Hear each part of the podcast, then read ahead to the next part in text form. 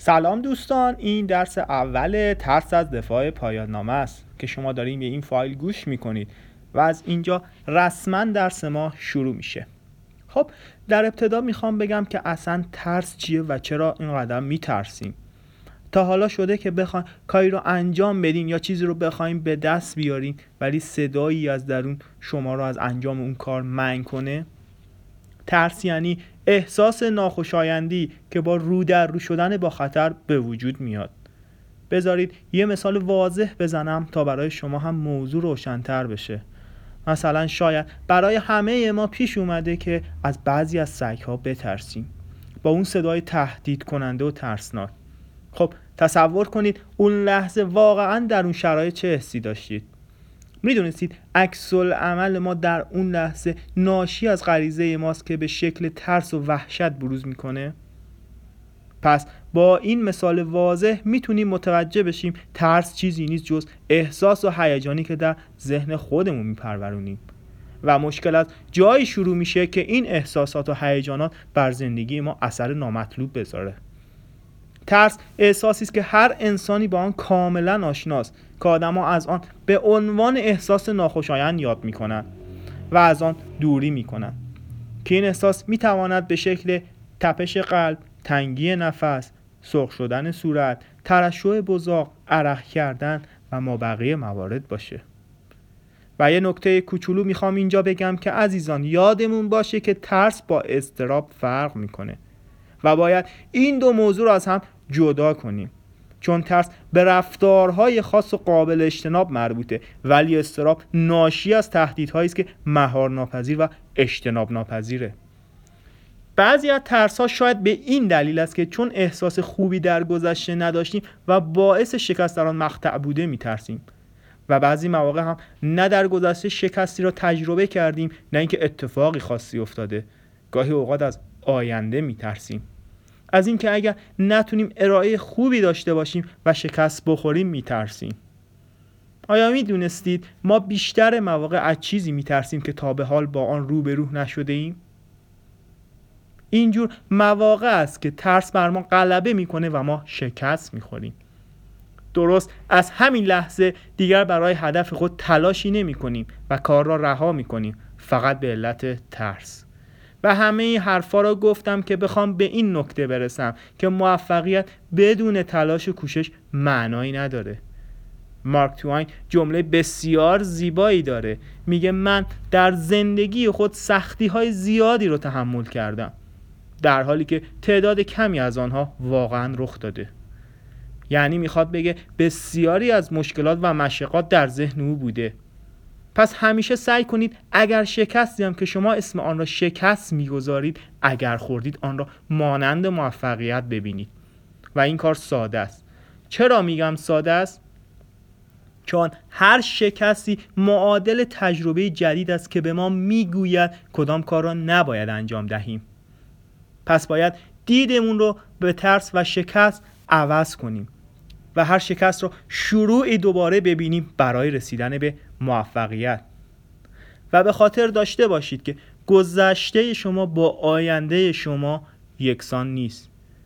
و شکست دیروز پلیس برای رسیدن به موفقیت آینده شما. قسمت دوم می‌خوام بپردازم به اینکه حالا چرا ما میترسیم و از چی میترسیم. عموما همه ما موقع صحبت کردن و سخنرانی کردن در جمعهای بزرگتر یک ترسی داریم. و این ترس می‌تونه از یاد بردن مطالب تسلط نداشتن به موضوع سوال کردن داوران و عدم اعتماد به نفسمون باشه که در ادامه به توضیح هر کدوم می‌پردازیم. خیلی وقتا برای همه ما کاملا اتفاق افتاده که ما مطالعه کافی داشتیم مسلط هم هستیم ولی وقتی روی سن میریم ناگهان همه برگه های یادداشت جلو چشمون سفید شدن. و ما جز داوران و هزار هیچ چیزی دیگری رو نمی‌بینیم. به اصطلاح میگیم مغز ما سفید شده. یعنی مغز ما موقع سخنرانی کردن دوپامین ترشح می‌کنه و دوپامین کاری که می‌کنه اینه که مغز ما خالی میشه و ضربان قلب ما تند و تندتر میشه. و فراموش می‌کنیم که چی می‌خواستیم بگیم. یادم میاد برای دفعه اول که از من خواسته شد برای قرائت قرآن صبحگاهی در مدرسه برم روبروی بچه ها قرآن بخونم. وقتی روبروی بچه ها قرار گرفتم میکروفون و جمعیت رو دیدم وحشت کردم. و شدت استرس صدا میلرزید و اصلا متوجه قرائت خودم نبودم. فقط وقتی پایین اومدم بچه ها همه به من گفتن آفرین خیلی خوب گن زدی. چون صدا میلرزید خیلی جاها. و اونجا بود که فهمیدم باید خیلی بیشتر از این تلاش کنم. چون مغز ما اینجور مواقع احساس خطر می‌کنه. وقتی احساس خطر کنه آدرنالین توی خون ما تولید میشه بدن عرق می‌کنه ضربان قلبمون بالا میره دهانمون خوش میشه مردمک چشممون گشاد میشه و از این قبیل اتفاقا قاعدتا زیاد برای ما رخ میده. که نمونه آن برای خودم اتفاق افتاد. اما اگر تکنیک های این دوره رو انجام ندیم و بلد نباشیم بر ترس خود در جلسه دفاع غلبه کنیم اتفاقای خیلی بدتری می‌تونه برای ما بیفته و می‌تونه یه فوبیا یا افسردگی برای ما به وجود بیاد که ترس از دفاع اصلی ترین عامل فوبیاست. دلیل اینکه میترسیم شاید برمیگرده به دوران نوجوانیمون در که در جمع و اجتماع تا صحبت نکردیم. و برای مقابله باید تمرین آمادگی آمادگی و آمادگی رو داشته باشیم. و تا خودمون رو آماده نکنیم برای رفع این موضوع هیچ اتفاقی نخواهد افتاد. پس قدم اول این است که ترس را بپذیریم و قدم دوم با تمرین های مکرر خود را آماده کنیم. و فقط شنونده محصولات نباشیم و تمرین را گام به گام پیش ببریم تا تاثیر آن را در دفاع خود ببینیم. پس تمرین اول که شما باید انجام بدین این است که به موضوع پایان نامتون باید مسلط باشید. اینقدر تمرین کنید که آمادگی 100 درصد از حفظ خوندن رو داشته باشید.